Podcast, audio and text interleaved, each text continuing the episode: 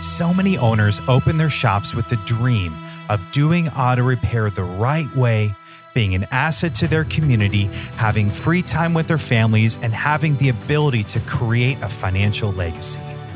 In reality, so many find themselves working long days, are struggling to find and keep good staff, and can barely pay the bills. Since 2016, the fastest growing automotive repair coaching company, ShopFix Academy's sole purpose is to stop the average small business from destroying the average family. Call 615 645 3683 to speak to someone on their leadership team about seeing if ShopFix Academy is a good fit for your shop. Learn more at shopfixacademy.com.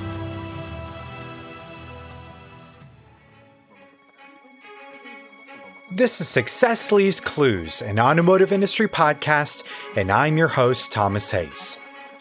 Today, we're going to dive into the transformative power of personal development.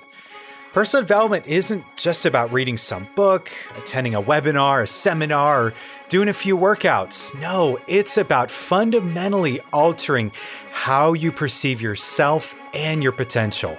This week's guest is Darren Adams, owner of Dryfork Diesel in Missouri. And years ago, Darren found himself heartbreakingly stuck with a broken body, limiting beliefs, and an underperforming shop. In this episode, he'll share his wild journey of self discovery and how he did the hard work to transform his mind, his body, and his spirit to become absolutely unrecognizable from his previous self truly becoming the beast mode version of himself who serves his family, his shop, and his community in ways he never thought possible. Change is hard, but staying stuck is harder. Choose your hard. Stay tuned.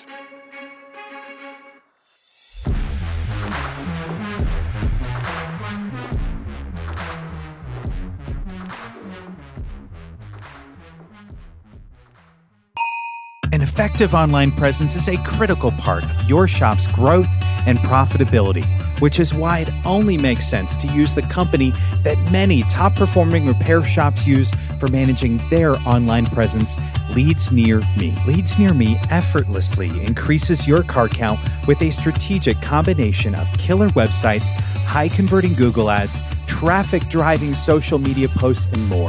Reach them by text or call at 888 953 2379 or visit them online at leadsnearme.com. Leads Near Me effortlessly increase car count.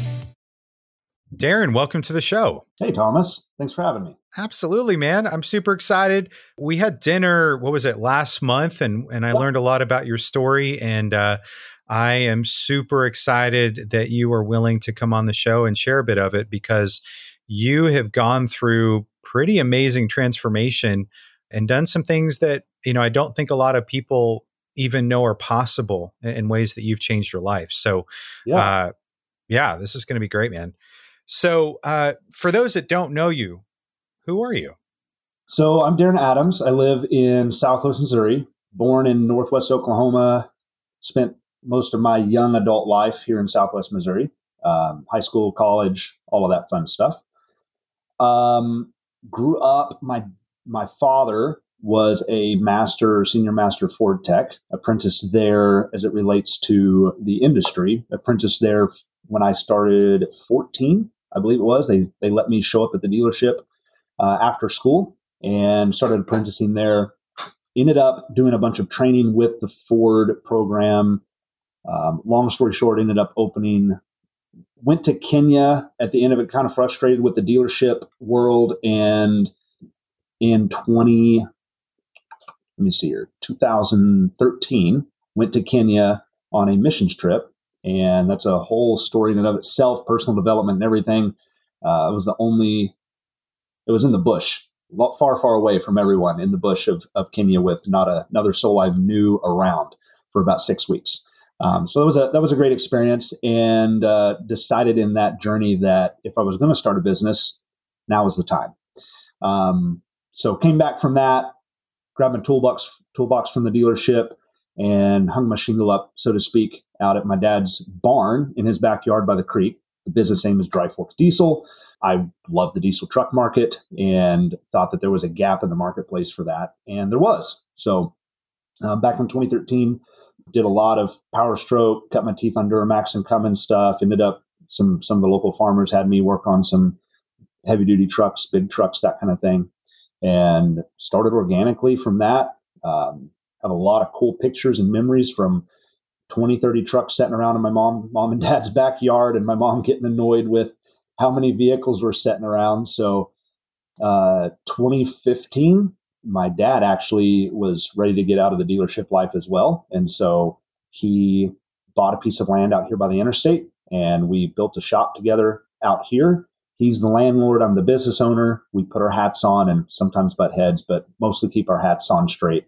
Um, and yeah, we we built an original building and then the heavy duty truck side expanded and we had to add some technicians and we ended up adding on to the building for that. And that was in 2018 and that that was kind of the in our converse, conversation uh, a while back. That was kind of the start of a lot of this transformation because that was when I kind of got this realization that we were I was in over my head, and I joined ShopFix that year. Um, my health was in a disaster that year. Um, yeah, that was that was kind of the start of it. That's how we got here. Got married in 2016. I've got three awesome kids, a daughter and two boys, and um, six, four, and two. So we got we got quite the show there at the house, and we love them. Man, uh, I love the fact that your story started like most other shop owners, where you you were a technician, you know, didn't love it, but instead of like, you know, going to open a shop immediately or, or doing something else, you went to Kenya. Yeah, I mean, that I haven't heard that one yet. Uh, how long were you there? So I left um, early August and got back late September. So about now, I got back, picked up my toolbox, went to the like, got online and filed my fictitious name and figured out an LLC and stuff, and uh, went and filed all that paperwork uh, ten years ago this week. Wow. Did how old were you? I was twenty. Wow. Just just turned 21. Yeah. That's uh that's a lot of confidence, man. That's you know kudos. Maybe it was confidence, maybe it was uh, naivety. maybe um, both. Maybe a little both. Uh, it, the funny story behind that is I was on the flight out there. So if you've ever flown long distance international, there's yeah. never a quick path there. There's there's multiple air, you know, air trips. Had a had a layover in Paris, an overnight layover in Paris. So French are known for being uh, very hospitable and welcoming. That's sarcasm. Yes. So if you've ever been there, they are learn as many French words as you can, so you can have um, as much grace as you can while you're there. That's a whole story in and of itself. Getting off the airplane and you're getting on trams and stuff, trying to find the hotel you're going to, and you just kind of get dumped off in the middle of nowhere. You can't read anything. Um, but met a person there that we just saw, struck it off. Um, he spoke. He was from uh, England. He spoke English. I spoke English. So of course, you know, commonality nights. And we're like, hey, it's us. We don't understand anybody else. It's so funny how when it's very easy to know, and this might come up later, but it's very easy when we know what the enemy is. It's not that the other people were enemy. It's just they weren't our friends it's very easy when you're in a wild situation like that to find the one thing that you unite on. And that is such a powerful bond where I could have met the guy here in the States and we might not have hit it off at all. Long story short, uh, he had a pretty, a pretty cool story himself in his life. And he was about 10 years older than me. And he goes, dude, you're young. He's like, you're not married. You don't have kids. Why wait? Like, don't, don't wait and get married and have kids and all of that he was like, You can do it, but the best time to do it is now. If you fail, what's there to lose? And I was like, That's a really good point. So, probably if it wasn't for him, and I have no idea his name, where he's like, we never exchanged information. It was just a stranger in the middle of Paris somewhere that was like, Go for it. It was like, Let's do it. Uh, so then that... we continued on to Kenya uh, I was actually over there because my uh, college major was uh, agronomy, plant science, and animal science. And so uh, was actually over there to try to help with their crop production at this orphanage where they had an overrun of children and struggling to buy enough food and all of that. And so ended up running a construction project while I was there. Didn't had no intentions. They were supposed to be done with the construction project. I was supposed to come in and help with the agriculture side of things. And I got there and had to finish a construction project too, um, which I'm not. I'm not avid. I've done some DIY stuff, but I've never been an avid carpenter or construction worker. But we got a, I got a good experience of that over there too. But anyway, lots of pictures and good memories. Wow. I, I mean, it sounds like that was eh, not only that conversation, but that trip was really a a push to into your next season.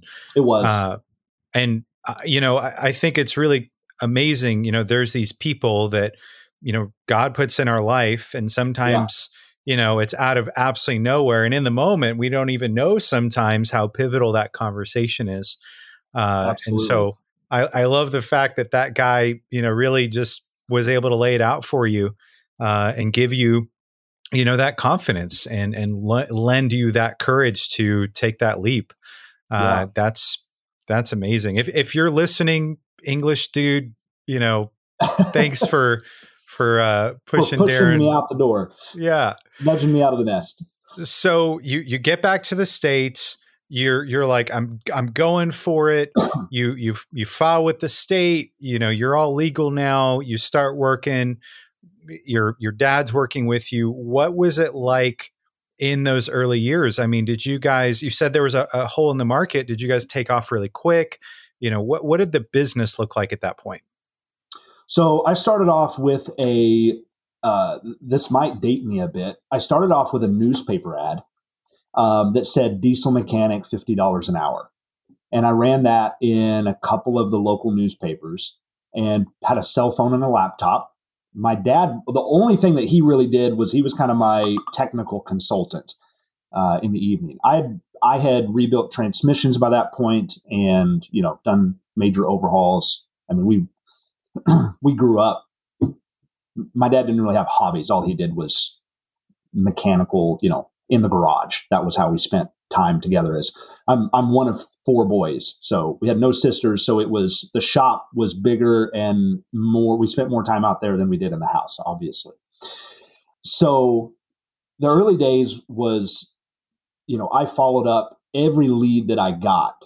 It might have been from 70 miles away, but every lead I got from anybody needing an engine rebuilt to injectors or whatever, um, I was I was writing their phone number down and a certain, I had one notebook for that for leads to follow up with, and I was calling them back. And uh, it was pretty lean and mean. I mean, a laptop and a, a, cell phone, and I ran the laptop off the cell phone and, you know, didn't even have Mitchell at the time, just kind of made some documents for receipts. And obviously, I outgrew that pretty quickly and, and added Mitchell uh, and, and shop information and all that. But uh, he, my brother actually started helping me apprenticing because I just in about in I think a year or two later because I was just the book work and trying to get a handle on getting a P&L and all of that kind of stuff. I wasn't being able to get between following up with customers and invoicing uh, as as the story typically goes. I just there was no way to keep up.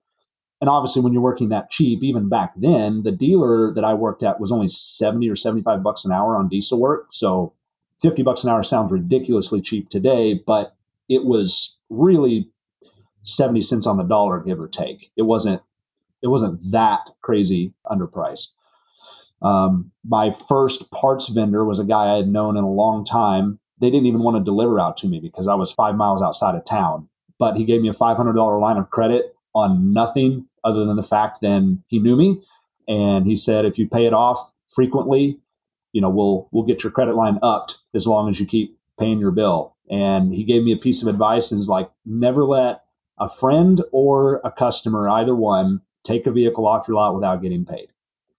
And he said, I've seen more repair shops go under because they let people that have no business, you extending credit to them, taking vehicles, because then you have no way of collecting on that money.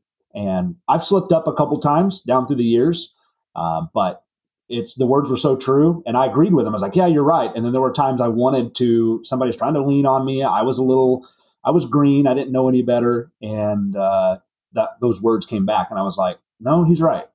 Pete's right. I better not. I better not let him go.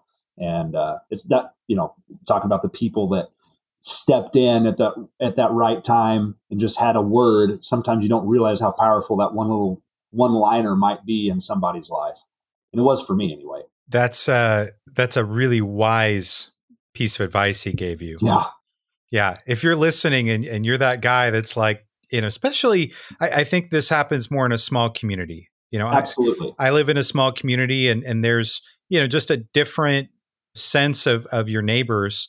Um, but yeah, don't don't do it. Yeah. it doesn't go well. Yeah, it's, it's it's so easy to become enemies over the thing. And and one of the lines that I've used a lot was I value our friendship and our relationship so much that if this is a deal breaker, just please use somebody else that you can do this with because I don't want it to come between us. It's going to get awkward real fast because that's what happens. Yeah. So you, I mean, really figuring out a lot of things, you're taking advice and wisdom from other people. You know, you're recognizing when okay, this system doesn't work. I, I, should probably get you know Mitchell or some sort of shop management software. Like it sounds like you're you're really pretty quickly getting some things under you and, and getting a foundation. Um, what what what were sales like in the early years? Yeah, so I remember getting thirty to forty thousand dollars a month solo, and I thought, you know, because because I was trying to do I was trying to myself do about 200 hours a month. That was my goal was to do 200 hours a month by myself because I knew I could do 70, 80 hours at the dealership. Um, and I knew I was going to be less efficient. But in the early days, I was also working, and this is true up until about three years ago. You can ask my wife, unfortunately. I was working six to nine, 10, like, and that's not three hours, it's like 15 to 18 hour days consistently and not that that's healthier than anybody should do it, but I didn't know what else to do. Uh, the trucks were there, and somewhere in the midst of that, I definitely got some. I got frustrated and burned out. And again, another person came in. I talked to a guy, went to Vision for the first time up in Kansas City. Found a. That's a good show, man. Trying to find, yeah, trying to find a Duramax class because I was getting Duramax trucks and I didn't really understand much about them, didn't know how they work. So uh, found a class and it was that weekend. I found it Friday and the class was Saturday the next day up in Kansas City. Had no idea the event existed. So I call them up. All of them hurt. Like, I got to be there tomorrow. So I hustle up. I'm in Southwest Missouri. It's two hours away. I drive up to Kansas City. While I'm there, I meet a guy. Um, uh, his name is Joe Sievert. If anybody knows him, he's a big part of the Vision board. Yeah, I think he's VP of of something up there. And he was telling me at the time how he had a shop doing a million dollars a year and he was making 20% net. And I was like, holy cow, man. Like, that's 200 grand. You're making 200 grand a year. That's crazy talk. Um, and obviously, looking back, now I'm like, man, that's, you're just barely getting started. But at the time, I mean, he was seasoned and seasoned operator, and I was you know, I was making 30, 40 grand a year net, maybe. Um, and so I just thought that's, that was enormous numbers. This is money I'd never, I was hoping I could make six figures one day. I mean, that was kind of the, the big dream was maybe I could make six figures one day and, you know, have a newer truck. Vision changes as time goes on, obviously. Um, but yeah, that was a, a, when he shared that he spent, bless his heart, he probably spent, I heard him mention that to somebody else and wa- I was walking by and I heard him mention that in conversation to another person. And I just like stopped and I turned around, and I walked back and I walked up to the circle and I just stood there until those two were done. And it was probably a 30 minute conversation. When he was done, he looked at me. He's a shorter guy and I'm six one. And of course, he's, you know, kind of waited on them to get done. He comes over and look, he's like, How can I help you? And I was like, You got to tell me how.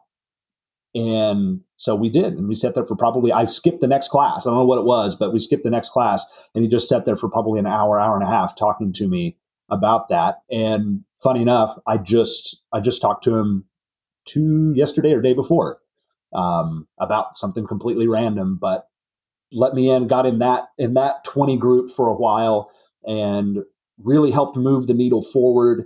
Um, it, it was helpful. I got I was with that group for a while, and it was it was helpful. And then I kind of got to the point where it was like, that's not I'm not getting a lot of value out of it, and so I decided to uh, uh, to move on from there. But again, just that just a person right there. You always got to be hungry for. You can get caught up with going to everything, uh, but especially in the early years in the grind, you might trip over your next million dollars and not know it if you don't stop and ask. Because there is some gold out there from guys, and even even though he wasn't that one man wasn't the end all be all for my shop, it helped me turn because I was at a point where I was like, I'm going to shut the shop down. I knew some friends in. Uh, I'd been through a breakup at that point, all at the same time, so it was kind of like a saga story. And I'm like, I've got I either got to make some serious net or I know I can go make 100, 150 grand because that was right. my like if I can make six figures, we're met. And so that was I knew some friends in Oklahoma City and Dallas both, and I just knew I, I was like I could go move in with them. I know I could find a dealership around there. I have a lot of my I had all of my online stuff. They just never sent me to the in classroom stuff yet, and so I could be up to senior master certified super quick within a year or two. You know, I'd be making six figures in a year easily and he was there and that was the guy i needed to talk to so that i didn't bail off the boat and go another direction. And i'm glad i did now. You know my life would be very very different you know yeah. had i not taken the chance and started the company had i not went okay i'm going to stick this out another year. We're going to make this happen. There is a way. It is possible. Sometimes that's all people need to know is that it is possible. Uh, and they're like oh okay. You're saying it's possible. All right. I'm going to take it and run with it uh, sometimes you just have to do it in faith because it doesn't seem possible at the time, but sometimes that's all you need. Yeah. I, I'm seeing a theme with you where, you know, this hunger you mentioned, you know, a little while ago, uh, it's led you to be humble and to, you know, recognize when there are these people that you need to listen to. Uh, that is a huge lesson uh, that it sounds like you learned, you know, pretty early on. Um, that's you know I think served you really well in those early years, uh, and I think that you know all of us you know need to be mindful of of that phenomenon that happens. And I think a lot of times, you know, if you're not recognizing through that humility that you do need answers, you'll miss it.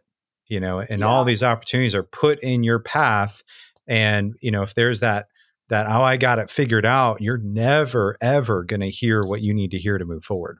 Man, that is so true. I there's a there's a legitimate phrase for that. It's called the Dunning Kruger effect, and you may know all about it.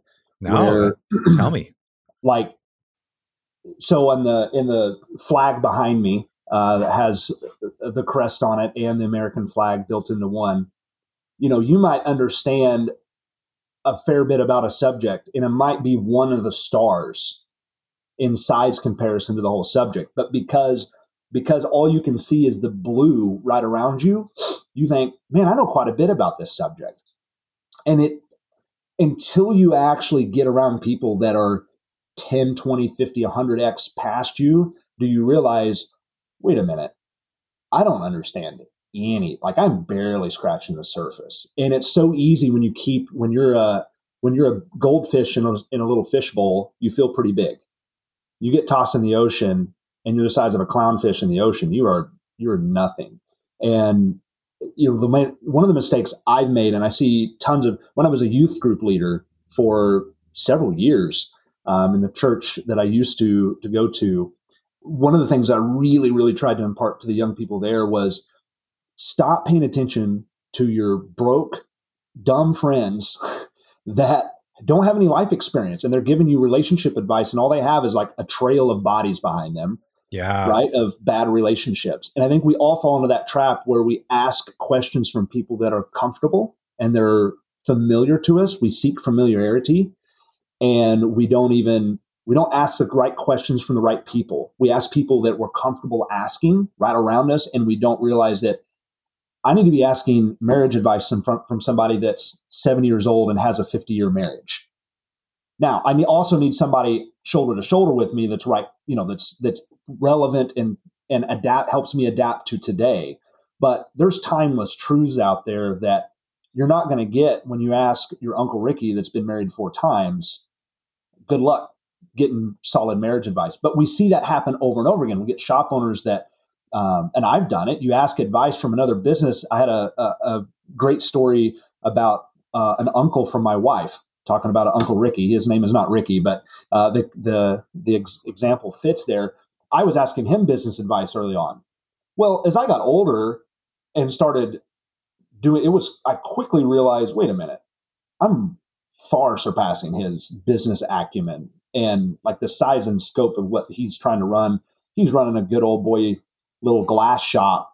You know, I don't know what kind of revenue he was doing, but it was a janky outfit. And I, but early on, I thought he had it all figured out. Um, and not that every piece of advice he gave me was bad, but it, it wasn't great. And you don't realize how much information you're getting is bad until you until you put yourself around people that are, like I said, ten times ahead of you. Uh, there's so much value that, and sometimes you have to pay to be in the room. Sometimes there's no other way to get there except pay to be in the room. Um, but if you if you're in that room, the chances of you growing, like if they're 10x ahead of you, the chances of you doubling is pretty solid. If they're 20% ahead of you, you're not going to see the needle move. You're just it's un. I mean, if you get you just barely move forward, you're never going to hockey stick and take off.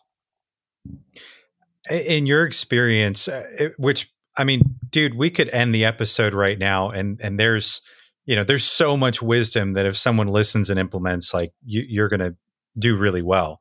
Um, but I, I do want to dig into a little bit of what you said when you're looking for someone who can pour into you, how have you been able to recognize that, you know, the difference between the, you know, the facade that someone puts mm. up mm-hmm.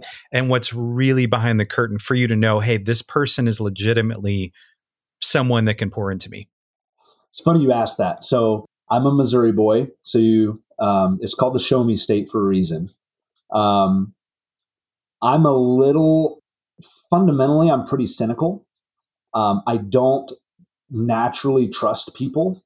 I had a psychology class in college that was one of those like he did an experiment on us in class. He broke the class up into three groups. And so two of the groups went out. He shows us a video and he asked us all a question about the video. And it was a picture of a vehicle encountering a telephone pole. Okay, so that's the overarching theme. So one group he asked, how fast was the vehicle going when it bumped the pole? The next group of us, he asked, how fast was the vehicle going when it smacked the pole? And then the third one was, how fast was the vehicle going when it crushed into the pole? Okay, and obviously from that setup that I did of that story, you know, the outcome is that the people were primed to give a low answer, a medium answer, and a high answer. And the averages came in. And I don't remember the specific averages, but that was just a huge light bulb moment to me that people are always manipulated by their environment and the priming that's happening to them all around them. And, and we don't even understand all of the things that are encountering to us to do that. So, yes, how do you know how to f- notice somebody? Like who's signal and who's noise? Who's the racket that's just running their mouth. And some of it is just a sixth sense. Like you just been around and heard some people. Um, you know, and I've also been duped. And I think that's how you like when you realize you've been duped and you you've been paying attention to somebody super easy to do in the online scope of today is somebody can you know rent a lambo and rent out an Airbnb and drop 50K on a weekend and shoot a bunch of videos. People do this and get a ton of content. And you just got to be wise. I don't have a great answer other than, uh, you know, the, the Bible says, look at the fruits. And so one of the things that I always, one of the filters that I always looked for was I don't want billions of dollars, but my kids want nothing to do with me that was always one of my filters. And so when I would start paying attention to somebody, I, w- I never asked, but I would always start just paying attention. Do they are they still married to their same wife? To me, that's not that that's an end all be all, but like how good are they at their relationships? If, they're married every other year to a new person, I, I'm sorry, I'm probably not going to take any advice from that person because there's something wrong. There's something wrong up here. They're either selecting a bad person or they're a bad person. And either way, I don't want their advice on something.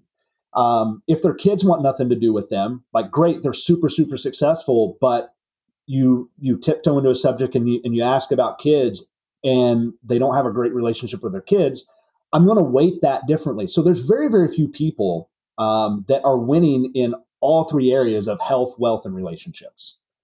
And when you find people like that, you have to, and you can't, I don't trust people like, boom, I become their friend right off the bat. And it's, it's a good and bad trait, both. It's a double edged sword because there's times that, you know, I don't get brought into the fold, so to speak, in an inner group real fast. But I've also been burned where I started trusting people and, you know, they led me astray and I didn't realize it for a, quite a while. So, um, it, you know, with the modern day knight project, there's, there's a lot of hoorah and macho men and stuff in that. And, you know, some of them are genuine, like some of the, the best men I've ever met on the face of the planet. And there's some dudes that are just chest thumpers and just got an axe to grind and an ego to stroke. And some of them are all over social media and it'll come out in the wash. Like I, I think they're headed to a train wreck. I've seen enough. I think they're headed to a train wreck. But I don't know if that answers your question. But uh, you know, you have to have you have to know what your core values are as a person and what you value, because otherwise you will be you will be just you know as it says tossed about with every wind. You'll just be the wind comes like oh let's go chase that shiny object. Um, but as time goes on, you start realizing that okay, great, they're crushing it at business, but their health's in the toilet. One of the things you, uh, one of the things I love to do is ask people, you know, look at their calendar because you find out real quick what's important in people's lives, um, even my own. If if you're not scheduling date night, if it's a non, if it's not a non-negotiable, if you don't have a set time that's date night every week for you and your spouse, and you're not taking your kids on dates, um, but you've got 87 meetings and uh, these objectives, and you're going to do that, and you got you, you, you, you, you all the time, but there's nothing in your schedule for your family and your health and your relationships. Cool, you're winning in one aspect. There's so many other aspects of life. And so, anyway, went a long tangent on that, but there's so there's there's more than just meets the eye. That's that's the rule. There's more than meets the eye, and you have to dig deeper and find out the whole package because you might take a piece of advice and get some unintended. You know, you, are getting the whole recipe there. You take a bite of brownie. There's a lot of ingredients that goes into a brownie besides just cocoa powder, and you think, oh, I, I like the chocolate flavor but you're getting a bunch of other stuff with it. And what is in the recipe? Because you're getting all of it. Uh, again, ton of wisdom in that. What I want to really take a look at is how you got here. How did you get to this place of wisdom? And and I mean, you know, really beyond your years. I mean, you're you're not, you know, you're you're in your 30s, right?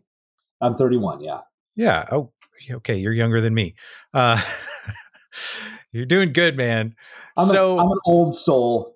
I grew yeah. up without TV and without cell phones, and I got called Amish boy in school. They thought I had wooden phones, the whole bit.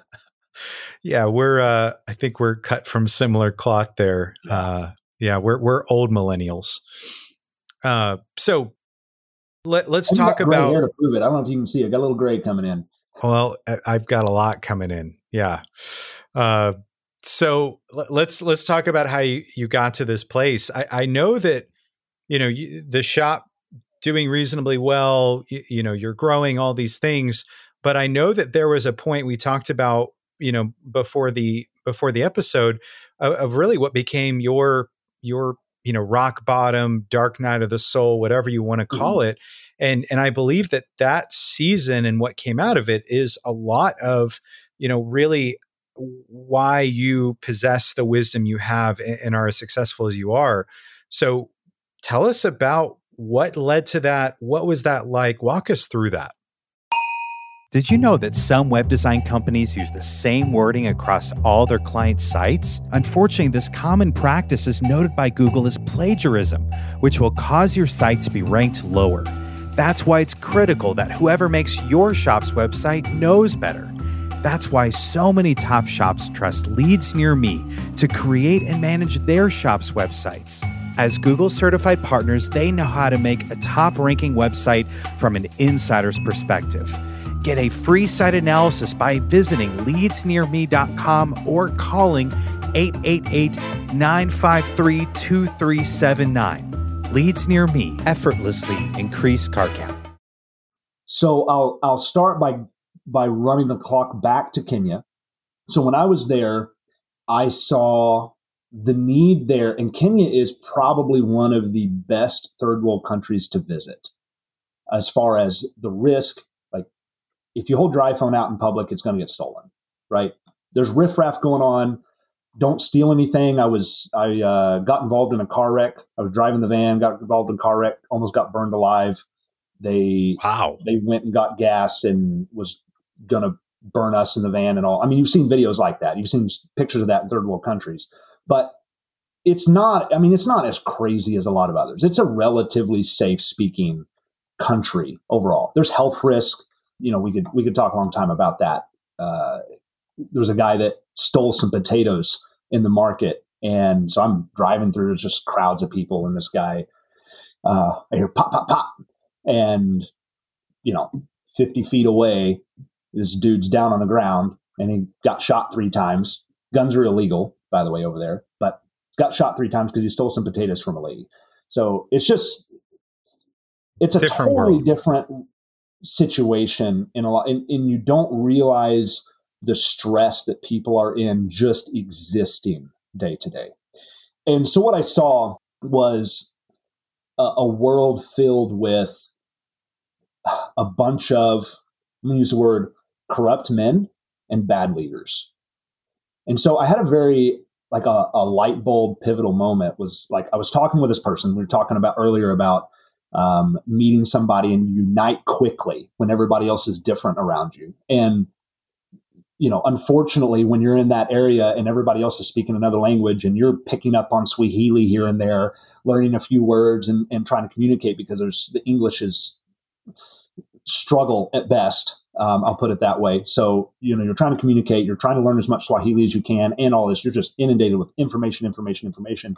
And you meet somebody there, you know, one instance, I met somebody from Germany and they spoke terrible English, but we were able to speak enough English that it we could understand each other, and we actually talked for quite a while. Um, but it, it's just weird how you meet somebody from the Western culture in there. So what I saw was this giant void, and America's five percent of the world population. Five percent. We're nothing Like there's so many people in this world that aren't like I'm so blessed. I won the lottery being born in the United States. I truly believe that. Um, and not so first of all, I saw this obligation. So after I talked to that guy from England, I was like, if I don't mash the gas and give it a shot, then I'm letting all of these children. There's a wonderful little girl named Husna that just you know, as it typically goes, I think uh, TJ was just, I don't know if he was in Kenya or Rwanda or he was over there in that. I think he was in Kenya um, area. And they just have a way to steal in your heart. And I remember leaving on the bus and her standing on the sidewalk because she couldn't go with me. So it's a nine hour bus ride back over horrific roads and police stops and spike strips and the whole bit. Uh, to get back to the capital city to get on an airplane and leave. And I have this kind of sinking realization that I get to leave and go home. Like I'm so privileged. I have such an opportunity to go home. I'm going back to an amazing, prosperous area with freedoms and opportunities. This girl is realistically looking at a shoddy education at best. The chances of her getting anything further than, you know, what we would consider probably grade school education is very, very low and she's probably going to have a handful of kids because of rape and all kinds of stuff. Like her outlook on life, I, I, I broke down on the bus leaving. And I still have this image of her, tears flowing down her face on the sidewalk as I'm on the bus looking out the window and realizing we just have, like, I always had this hope of going, my home has opportunity. Her opportunities are nothing compared to what mine are. And I'm letting her down. I'm letting the 95% of the world down, let alone right around us, if I don't take advantage of what God's placed me here and around. Um, and maybe I'm maybe I'm not the best steward that He has, but you know I, I've got to be I've got to continually become a better steward. So the the element that I really got from that is there's such a severe lack of leadership. Everything rises and falls on leadership, and I really got a great picture of that. Um, and so that led me, in a sense, on a journey of like I really got this deep vision of where there is no where there's no vision, the people perish, and where there's there's no clear leadership, nothing can assemble. Because here I was, I'm one dude in the middle of the African bush trying to help a handful of people. I can't have like you've never heard this story. I've never had any massive impact that you've seen. I, I've never, not that it needs to be on the news. That's not what I'm going for, but my impact is tiny, and I want to do the impact that I can. But without leadership, you can't magnify anything. So that was kind of the that was the like this deep. I've got to learn leadership, and so that then sent me down obviously a, a wild rabbit hole of you know I'm 20, 20, 21 years old, something like that and I'm reading EntreLeadership and John Maxwell books, and um, I think Extreme Ownership had come out by that point, somewhere in through there, and I had read that, and I just went on like a book tear. All of you know, as as Aaron says, uh, I've heard Aaron Stokes say, uh, "Full of piss and vinegar." I mean, I was I was that. I had I was a lot full of ambition and um, just going for it. So that probably that was probably like the the essence of what started like a personal development journey. I'd never seen the human aspect. I'd always been very emphasis on the intellectual side, like learning math, learning science, like being, and that was what I was brought up in is like the smarter you are, the better you are in a sense. And then I realized that, wait a minute, there's this whole other human aspect that if you don't have, you'll never have, you'll never scale You'll never have the ability to rally the troops around a common cause so that you can actually solve problems in the world. It's just you fixing another car. It's just you helping one more person, which is needed. We need all of that in life, but leadership is a magnifier. If you don't have leadership and a vision and money, you're, you're really not going to change a lot. And so that was probably my my early flight down that path. Um, so, Darren, I mean, just what you're saying, you possess a wisdom that is definitely beyond, you know, typically what a 31 year old would have. Um, and one thing that we've talked about uh, in the past is is some of the journey that you had, even beyond, you know, this season in your early, you know, 20s and mid 20s. Uh, you know, I know that really before you absolutely just broke through and, and flipped the switch, as, as you've said uh, to me before it happened to you, you experienced this dark night of the soul, this rock hmm. bottom mm. in your journey. I would like to talk about that. What was that that rock bottom that really catapulted you through? I think the understanding that we talked about the Dunning Kruger effect earlier and how I thought I was learning a lot and becoming a better leader. And then just some of those realizations that, man, I am not, when you get around people that truly are, like, wow, I've got a lot of room to grow. Uh, and some of it just comes with age and maturity, maturity as well. Um, but quickly found myself in a s- situation where I was wrangling the business and making it happen you know, forcing it along the journey. But I found myself in a place where uh, my health had deteriorated significantly. Um, I'd always been pretty active as a young person, and you know, I I had uh, I was at a place where I could walking up a flight of stairs was just terrible. Um, you know, I gained quite a bit of weight, went into the office, gained quite a bit of weight. Um, I actually started having a situation in the morning where uh, I, I called it rigor mortis, where I would wake up and I could not, I couldn't set up out of bed. I had to roll out of bed onto the floor uh, and crawl into the living room uh, and get in the recliner for a couple hours and sleep wow. there, kind of back and forth. Sleep went way down the hill. I wasn't getting good quality sleep at all. Um, then you add the stress of growing and customers and uh, all of that. It was 2018 is when that really, really set in. I kind of hit a wall with the growth of the shop as well. I was stuck about, you know, I think I had done a $200,000 month, but I was in the mid 100s and just, you know, getting by. Um, net profit was up. I was north of 15%, and the group I was in was like, whoa, you're crushing it. And I was like, that's okay. You know, I'm kind of kind of used to it.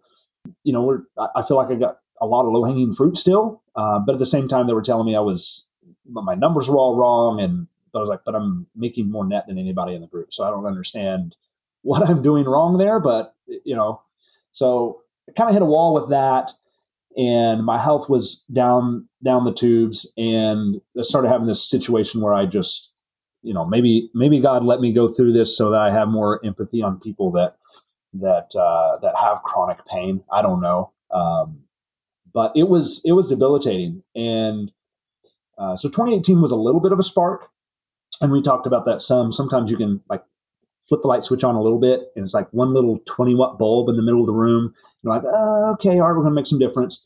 And I signed up with a personal trainer in late 2018, and we figured out a workout schedule. And to this day, I still work out with that same trainer, the same three days a week. I do other stuff on my own, but he's become a an amazing friend of mine. And when I signed up for a marathon, he decided, okay, fine, I'll do it with you.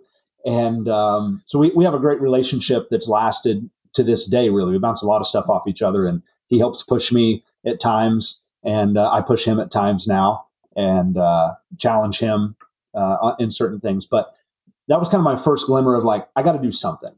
Uh, and, a, and, a, phrase that I've learned later since is action alleviates anxiety. AAA. It's a little acronym. Action alleviates anxiety. So that was an uh, an example of that. I took some action. I signed up with a personal trainer. Showed up, puked the first day. Actually, puked the first three times I went. Um, was supposed to be an hour workout. Didn't even make it 30 minutes, and he wasn't even trying to push me that hard. It was like I think I could barely bench press like 95 pounds, like put a 25 on each side of the bar. And we talked about it here not long ago. And he was like, dude, you were in bad shape. Like you were in not, not like physical shape. Like you were in a bad situation. You were in a bad condition health wise.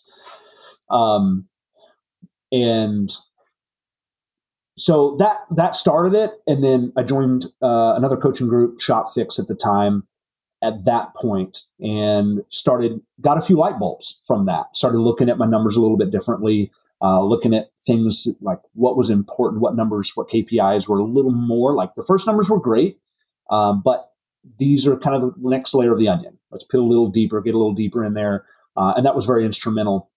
Um, but i would say rock bottom was uh, i had a a really great mentor and friend of mine owns a steel construction so they make manufacture steel buildings all over the U.S. Uh, they built a few airports and uh, maybe I don't know some stuff for Walmart and stuff, big super centers and stuff. Um, built our building here as well because we knew the guy. Um, so that he has this plant where they build the giant I beams and then ship them all over the country and all of that. Very great. Him and him and Dave Ramsey are on a somewhat personal level. He goes out to Dave Ramsey's events all the time. Um, he, he's got three brothers and they're all phenomenal people just amazing humans. Anyway, we sat down. I got the opportunity to go to breakfast with him one day, and uh, we've been able to do it several times since. But he took me to breakfast, and we we were sitting there, and one of the questions he asked me was, uh, you know, when when did you realize? Who, who told you, and when was that moment that you realized you went from a boy to a man? Because it's a question that a lot of young men have. Is you know where was that where was that moment that we switched from a boy to a man? And uh, you know, am I enough? That's one of the common questions we ask. We're constantly subconsciously asking from our fathers or our ma- male role model in our life Am I enough? Do I have what it takes? And, you know, looking back, I could see myself doing that a lot with my father. It was like I was trying to prove myself to him. And I think a lot of us can relate with that, where we, we grew up in a situation where, you know, the words I'm proud of you was probably non existent. Um, if it happened, it was rare. And you just kind of have this unanswered question. And so that's 2020, give or take. So going through COVID, um, had, you know, rural community, small community. We had, I had some farmers uh, show up and literally cuss me out to my face and tell me that it was they were under stress. Looking back now, they were stressed out. Crop prices were way down. We had pig farms around here that they just had to slaughter all the pigs and haul them off. Like it was just there was no market. They couldn't. There was no place to ship them, so they just had to go bury them, dig a giant hole and bury thousands of hogs. And it was a terrible situation. And looking back now, I realized they were under a ton of stress, and they were just we we all as humans try to give off what we don't want. Like we have negativity poured onto us, and we're just most negative people are just trying to get rid of it, man. They just they got so much of it, their cup is overflowing with negativity, and they're just trying to get rid of it. And I was pretty insecure at the time, and I took that super personal. Um, one of them in particular, you know, read me the riot act, told me I'd be begging on my knees at his doorstep, and all kinds of crazy stuff, you know, for his business. And I was like, well, that shook me up for a long time because I had a lot of pride in doing a good job and trying to do right by people and and all of that. And it was just kind of like slapped up against the face, like, no, it's not. That's not enough. So um, again, several books and uh, just I was at a place. I remember probably the most profound moment is I, I I had learned at that point that my pain would disappear if I got in an ice bath. And so I got up one morning and it was it was pretty bad. Um, you know, I was taking probably 20 ibuprofen a day entire, you know, mix, just way too much, way too much. Um, that was I would get up in the morning, crawl to the recliner, had a had a little cubby hole there. I put ibuprofen in it the night before because I'd feel great the night before. I could walk around, I could do what I needed to. The next morning, could not. I couldn't get in my a car first thing in the morning. My head wouldn't bend enough to get in the car. Um, so, uh, ice bath. So we're ended up spending like 10 minutes in the, I put a deep freeze out on the back porch and just plug it in and, and, you know, adapt and, you know, when it freezes over, chip it off and unplug it and kind of was working it that way. Um, it was a cold morning. It was probably frost outside. And I remember sitting there just honestly just crying not a crier a lot, but just crying because I was like, um, whatever it was, 28 years old. Um, it's progressing fast. Doctors have no idea what's going on. I just, I'm in extreme pain early in the morning. I can't move. Um, it gets better throughout the day, and then it's all sits back in at night. Can't hardly, I can't sleep in my own bed. I was at the point I was pretty much sleeping all night in the recliner. Um, just because that was the only position that kind of felt good. But even at that in the morning, it would take hours for me to get to the point I could actually get in, like set in a vehicle and get my head down and, and get it around. Um, so that was kind of, but I realized that the more active I was, the better it got. So it's kind of like almost the opposite of arthritis. I don't know um, how that works exactly, but the more physically active I stayed, the better my health was. So like, well, maybe that's a, a sign because I would go to the workout. I'd have 5 a.m. workouts with a trainer and like I, I hardly got any sleep. I'd force myself to go in there, and then he'd put me through a workout, and I would feel halfway decent afterwards. So we start putting the, putting the puzzle pieces together, and um, so all wrapped up in that is this is this uh, you know I'm just my health is going downhill. The business is doing okay, but it's really just stuck. It's not going anywhere. I had big big aspirations. I was wanting to go multi location. I was wanting to grow the shop. Um, I was wanting to become a better leader. I was wanting to become off site, and I'm still stuck in the treadmill phase. Um, and just kind of that realization, like my 20s are basically done, uh, and things are getting more overwhelming, and I'm getting worse health wise, not better. Um, so anyway, insert uh, reading some books, and the Modern Day Knight Project came up, and it was I, I had I had done a lot of reading on rites of passage for young men, and how almost every culture down through time has had rites of passage for young men as they transition into adulthood, whether that be dumping them off in the freezing water in January in the middle of Idaho or something as a, a native tribe, um, or you know whatever, drinking your first pint of ale or something. Uh, you know the Irish, or there's some uh, folklore around that. But anyway, almost every every culture has had some sort of rite of passage from from uh, child into adulthood, and we just the only thing that I had come to possible uh, possibility was when a young man asked for a daughter's hand in marriage was that that was kind of a you know you'll never be good enough for her but you've passed the test so to speak. If he if the father can put his blessing on you when you ask for a daughter's hand in marriage like that was a form. That was about as close as i got. Um, and so this program showed up. It was a, a meandering path to get there, and I signed up. Uh, I think it was like ten thousand dollars at the time to sign up and go. It was a serious chunk of change, and we talked about it. You got to pay to pay attention, and I knew that I wasn't gonna. I was in a situation where I was comfortable, but and but more importantly, I wasn't uncomfortable enough uh, because there's no transformation without pain and I needed something to hurt enough to kind of snap me out of it, so to speak. I knew that enough that I was in a spot. I was just kind of in a trance. I was going through the motions. As the book Outwitting the Devil says, you're just in that hypnotic rhythm. You're going through the motions. I'm doing some workouts, but I'm not getting better. I'm not getting the results I want. Um, my health is continuing to go downhill. The shop is just kind of sliding sideways. My relationship is mediocre at best at home. I have very little relationship with my kids because I'm at the shop from six, seven in the morning till eight, nine, ten at night. And I was like, something's got to change. So I signed up for this event. I go out there, and obviously there's a ton of training ahead of time. And it is for a Midwestern civilian like me, it's unlike anything I've ever experienced before. And, and there's details that I that I can't share because it's proprietary and it's part of the experience. I don't want to run it for anybody that would ever go out there uh, and do it. But one of the things we talk about in that is flipping the switch. And I never realized what they were talking about until you're there. And I could see it in the pictures that they sent me afterwards. So they, they have a camera crew and they're doing pictures the whole time. And that first night, it's 38 degrees and raining in Southern California, if you can believe that. Um, our clothes were frozen together the next morning, and we're out there all night crawling through uh, just a gravel dirt pit, hands and knees all scraped up, um, over and over and over, and just you know doing. And there's so many teaching lessons in there, and I can't even don't have time to go into that. But there's so many teaching lessons that they they are.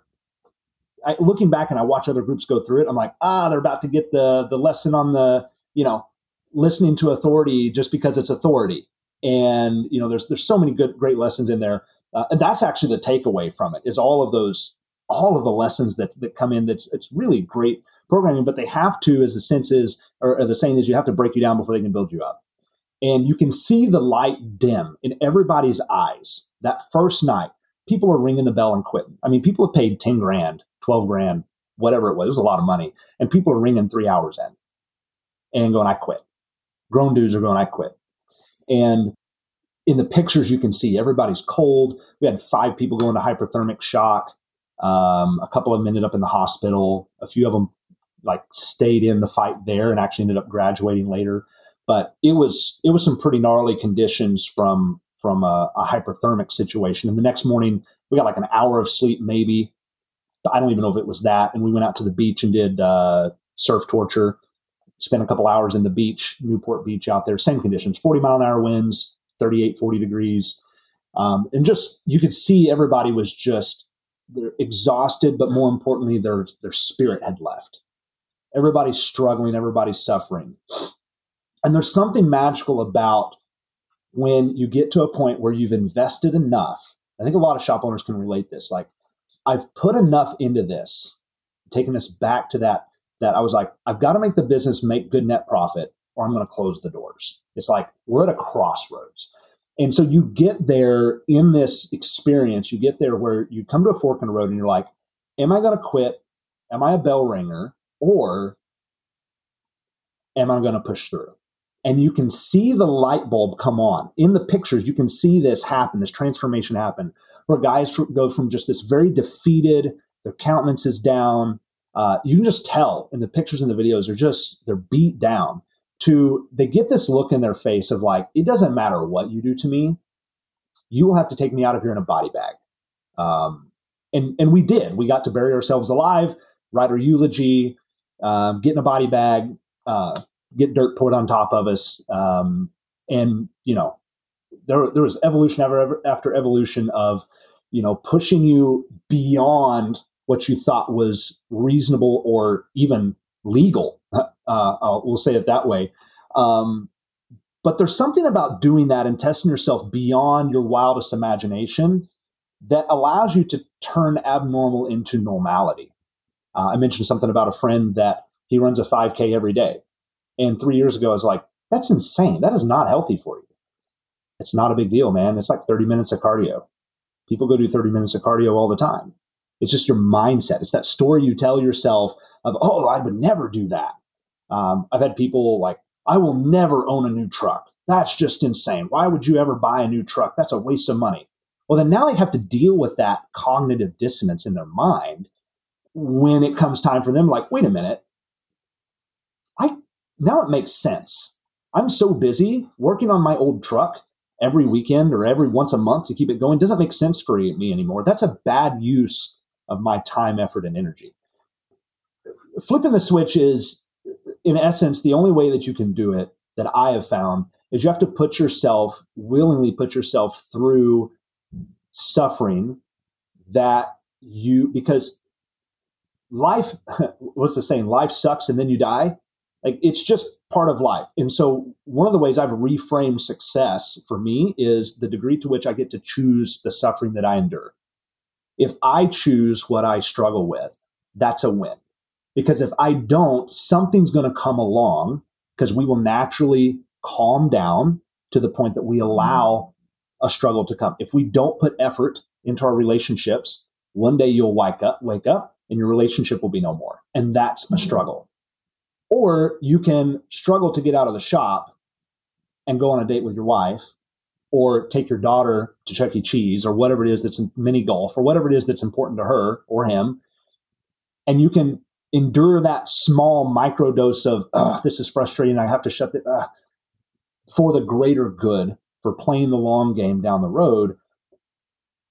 You do the like so you choose your pain and suffering. Like you either have micro doses today that you get to choose, or you you wait for it because of atrophy. You let it you let the situation atrophy to the point that becomes so big that now it's forced pain and suffering on top of you.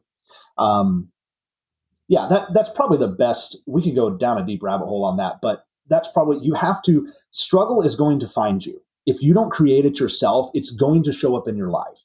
If you just let your hand off the throttle, everything falls apart. If you don't do anything, if you own a home, you don't do any maintenance ever, at some point the house just needs to be demolished and start over. If you don't do anything with your relationship, if you don't take any proactive activity on your shop or your business or your health, wealth, relationships, anything, everything atrophies to nothing.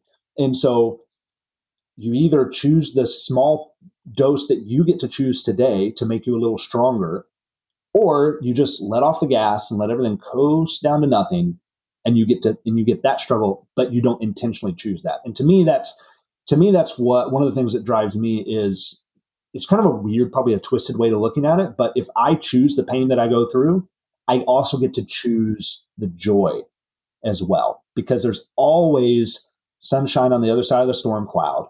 There's always, you know, a rainbow after a storm. And there's always everything in life is a double-edged sword. And so you have to choose what you're going to struggle with. Um, you know, they say new levels, new devils. You know, everything money solves money problems. It doesn't solve all the problems, it solves money problems, and then you're left with everything else. And I've seen that over and over again where people they make a lot of money, and all of a sudden now they have the problem in their head, the story that their dad told them, or their mom, or their mother in law, or you know, you're not smart, you're not strong, you're not you're not good at math. We've all had stories of some sort, some negative stories spoken over us, and the recipe to fix that is you have to intentionally put yourself through something that makes the abnormal normal. You have to make like Sunday we worked got up at 5 a.m. I have three or four guys that met me there, started a little band. We at 5 a.m. we started working out and not a like a music band, but a oh, band, okay. band of brothers. There we go. Um, Either way, oh, music. What? um, so you know, we started working out at 5 a.m. and we said we are going to go for three hours. And so we just did a horrific three hour workout. Um, the weekend before we ran 15 miles, you know, with a weighted vest on. And we do that not because we're, I, I don't do that. I, I barely post about it at all. I don't want any accolades or anything for it. I do that because I don't want any music. I don't want anything going on. It is my time to deal with my inner dialogue what am I telling myself when I'm going through tough things, when I'm stepping into the ice of, you want to get better at firing people? Do ice baths, man. Like, there's nothing, it never is easy. It's never fun. It's never easy. But you realize the faster you get in, the faster you get out. The faster you get in and just take it and you just jump in, you let that, you let that cold water come around you. You're struggling with firing people, you're struggling with having difficult conversations do something uncomfortable on the other side, like in a completely different area of life, and exercise that muscle of I don't have to seek pleasure all the time. I'm going to seek what makes me stronger and seek to be respected instead of liked, loved, and you know, praised and all of that stuff. Wow, Darren.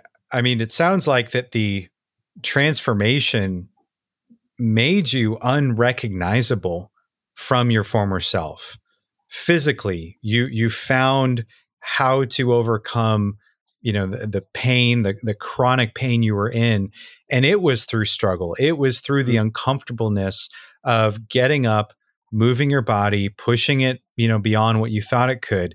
And then you decided to take on more pain and you went to the uh, the modern knight program and, and you went through what was you know probably physically the most demanding thing you know you'd ever experienced at that point and yeah. and you didn't give up you're you're you chose your suffering because mm-hmm. you knew on the other side you were going to be someone that you didn't recognize but in a good way yeah that's and very true it it's really clear to me uh, just hearing your whole story that you know that was a pivotal part in your life i i'm curious you know you come back from the modern knight program, uh, you really have this revelation about what suffering can look like and, and how it can be leveraged for positive in your life. You have this revelation about flipping the switch and, and you know changing the narrative of what you believe about yourself. When when when that all that clicked, what did that do to your personal life and your mm-hmm. shop? Oh, so a lot. So I think sometimes I don't see everything because I've been there for the whole bit of the journey. Um, pictures are worth a thousand words. I have a, a picture, um, a picture six months apart, uh, right before, right after that experience, and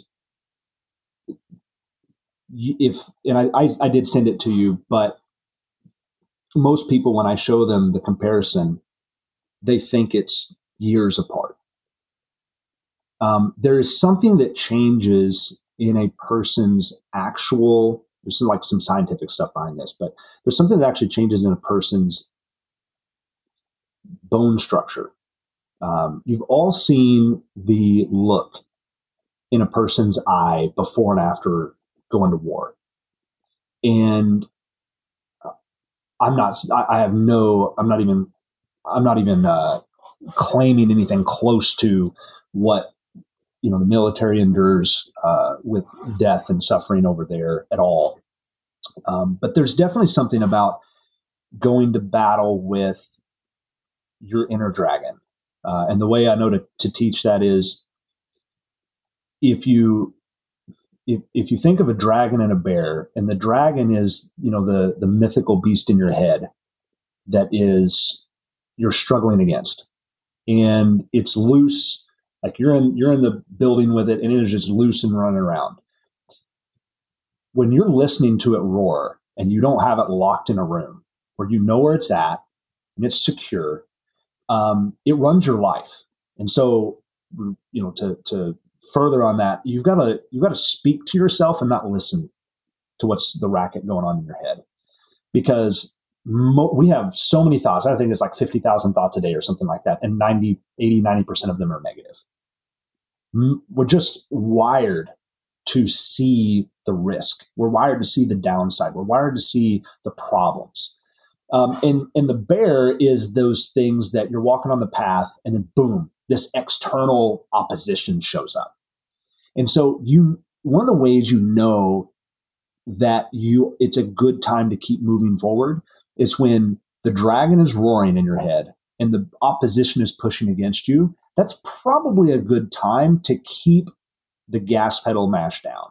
Because if you turn around and retreat, you're going to go back to familiarity and you're going to have all those same sufferings. But that's the roadblock uh, to keep you from transformation. So how's it been different? Um, we we did. I think our we had been in the you know 200 range for a long time, 200k a month. Um, I was dealing. I was putting up with a whole lot of just really pathetic people in the shop. I was a people pleaser, and uh, I was just allowing a bunch of really bad behavior. And I just my confidence went through the roof. My wife tells me all the time how different of a person I am. Um, that means a lot to me because she sees it. Um, I don't need her validation because, and that might sound weird to say it firsthand, but I, I don't genuinely need anybody's validation. Because if I give you the power to validate me, I give you the power to unvalidate me as well. So my validation comes from God and inside. Like if you tell me now, like I hate your guts and you're worthless, like cool, you're just a human man and you're going to be dead and you're never going to come to my funeral and you don't matter.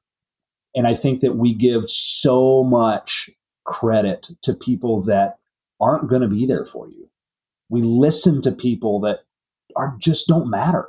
We listen to people that have Aunt Josephine or whatever that has something to say about us. We listen to that and we take that into account when it's like, cool, you have an opinion. Great, I'm going to go over here.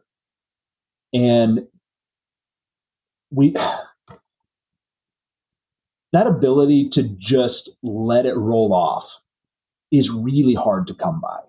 I think too many of us shop owners, especially me early on, maybe some people don't struggle with this, but uh, I think we care too much we care too much what people think of us and what people say about us. Uh, our ego and our identity is wrapped up with what other people say and not who we are. We don't have a relationship with the person in the mirror. We have a relationship with what other people say about the person in the mirror. And we don't really, it's like, no, I, I know that guy and I like him. He's a good guy. And I, it sounds, you know, maybe sound interesting from a from just saying that, but you you have to have a conversation. You have to be able to look at yourself in the eye in the mirror and be like, I'm proud of that man. I'm proud of the person that that's or woman. You know, um, I'm proud of the person that that person is. You know, that they have become, and I don't need someone else to come along and tell me, you know, really anything. Like it, it's it's just words at that point. So um, we went from in the shop. We went from like a couple hundred grand a month to two fifty.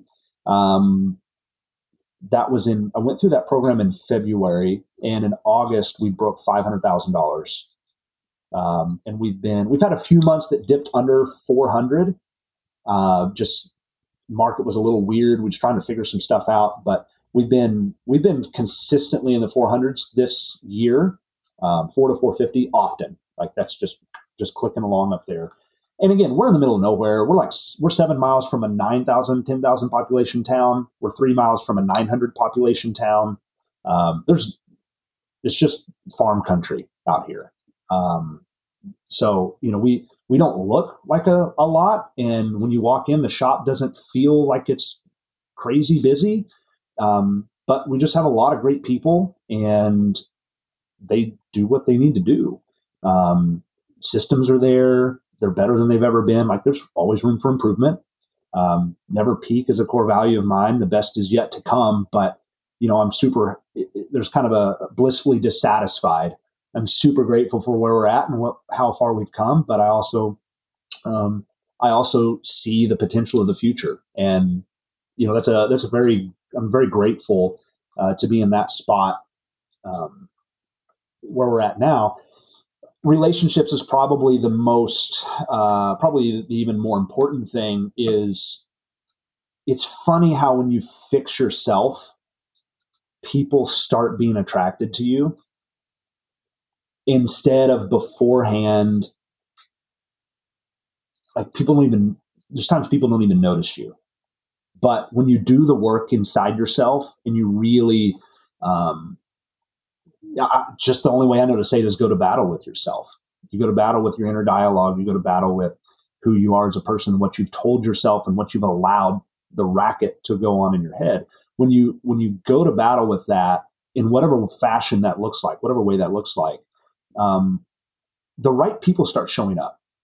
And I've talked to some other shop owners, and I'm like, dude, you keep getting donkeys in the barn because your barn is built for donkeys you're not you don't have your shop built for thoroughbreds to come in and really perform. Everything is built around me, you know, having mediocre people on staff. Um, and you know, when you level up as a person, a rising tide lifts all the ships. The law of the lid. Like if you're not pushing yourself to the next level, what will happen is the people that are growing and developing under you, they will become equal with you. And then for them to continue to grow, they have to exit your company. So you're raising people up. And people get, you hear this story, people get in the trap, man, I hate training people because as soon as I get them kind of close to what they need, they leave. Well, yeah, because you're not growing. You're not continuing to push yourself to the next and fight that next battle, whether that's internal, external, facing the dragon, facing the chaos in the world, the crazy situations. If you're not facing that next battle and going to the next level, then you're not creating the gap for that person to continue to level up. And when they hit a ceiling and you're their ceiling, they're either going to go around it or they're going to fall back down. And so you don't want them to leave. So that means you must you must continue to grow. So um, I don't know if that h- helps tie in with anything, but it's just um, relationships on all fronts. It's this crazy thing. Men want respect more than anything. But it's kind of like if you go into business to make money, you'll never have money. But if you go into business for a purpose or a cause or a passion, the money will show up as a byproduct. It's kind of the same way. If you're like, I must be respected, nobody's ever going to respect you. But if you do the things that make you respect yourself and you lead yourself first, other people start respecting you more and more as time goes on. Um, and a, another note on that is you know, there's a, a, a strategy I learned called wolf pack leadership. And there's always somebody in the front, in the middle, and the back. And the alpha is typically in the rear. There's some lead people up front. And there's so many great analogies out of that, both from jumping into the team with you, like in the trench, jumping in the trenches with them, jumping in with the weak and the vulnerable. That's where they put the the young pups and the and the older ones of the group is in the middle, and then they've got their strong forgers in the front that forge a path through the snow, and then their their alpha leader is at the very back and looking at the rear, guarding the rear, covering. And if you're not in that place where you're actually protecting the people, nobody's ever going to respect you because the moment that you don't protect them, all the respect that you built just gets removed away from you. Um, so anyway, I just you know one of the one of the lines of you know they call it a creed. Um, one of the lines of the creed for the for the modern day knight men is I protect those that can't protect themselves. And there's a lot that goes into that, but there's so many elements of that in leadership is that I've got to protect my people from the enemy outside, whether that be uh, uh, a wild customer situation, and it could also mean somebody inside the company. And if I don't protect my great people from a cancer inside the company, I'm not I'm not a great leader at all.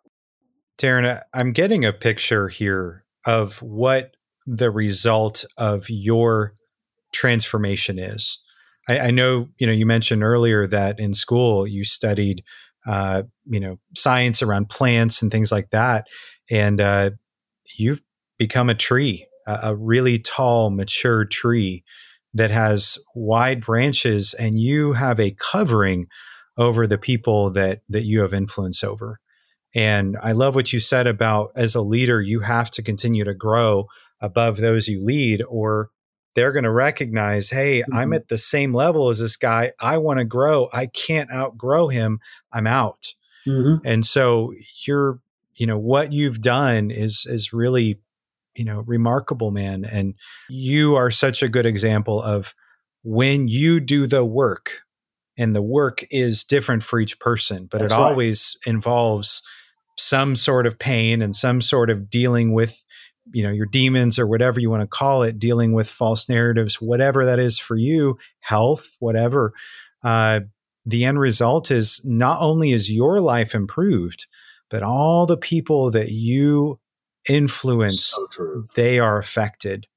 Uh, so darren I, i'm so grateful for you spending the time giving us this insight uh, and i know that there's people listening that are having revelations um, and and your you know influence is continuing to spread. And i'm you know it's amazing to hear how quickly that grew the shop and what that's done you know i'm sure for your community and your employees and, and ultimately you know your family as well and the legacy that you're leaving. Yeah that's super important to me is uh, leaving leaving more important things than money because again money only solves money problems but if you don't have any problem solving abilities, you're pretty you're pretty short-handed when it comes to life. So yeah, that's there's a whole other conversation about legacy and what does that actually mean. And I think a lot of people get confused as to what they're doing and they try to leave a ton of money. And my perspective is probably very different on that. Uh, but we'll see. I'm pretty young. I got a lot of time to figure that out, I hope. But we'll get there. Well, Darren, I have one more question for you today. Okay. If you were a vehicle, what type of vehicle would you be? It's a great question. If I was a vehicle, what type of vehicle would I be? Um, huh. Well, I've always had a. uh, kind of an old soul in a young body. Um, and so it would probably be something. It, I would probably be some sort of uh, LS swapped uh, classic vehicle. That's probably the best uh, representation of who I would be and, and, and who I am. Is probably you know a lot of a lot of modern uh, performance, but some definitely some taste and uh, eccentricities of the days gone by. How about that? Nailed it. I mean, it's great. Well, Darren, thank you again for spending some time with us today. You've imparted a ton of wisdom, and I'm so grateful. Absolutely. Thanks for having me on, Thomas. It's been great. Absolutely. I had no Absolutely. idea I would enjoy this. yeah, you did great. Thanks. That was my interview with Darren Adams. I want this show to serve and impact as many people in our industry as possible. To help me in that mission, please subscribe to the show, leave us a review, and tell others about us.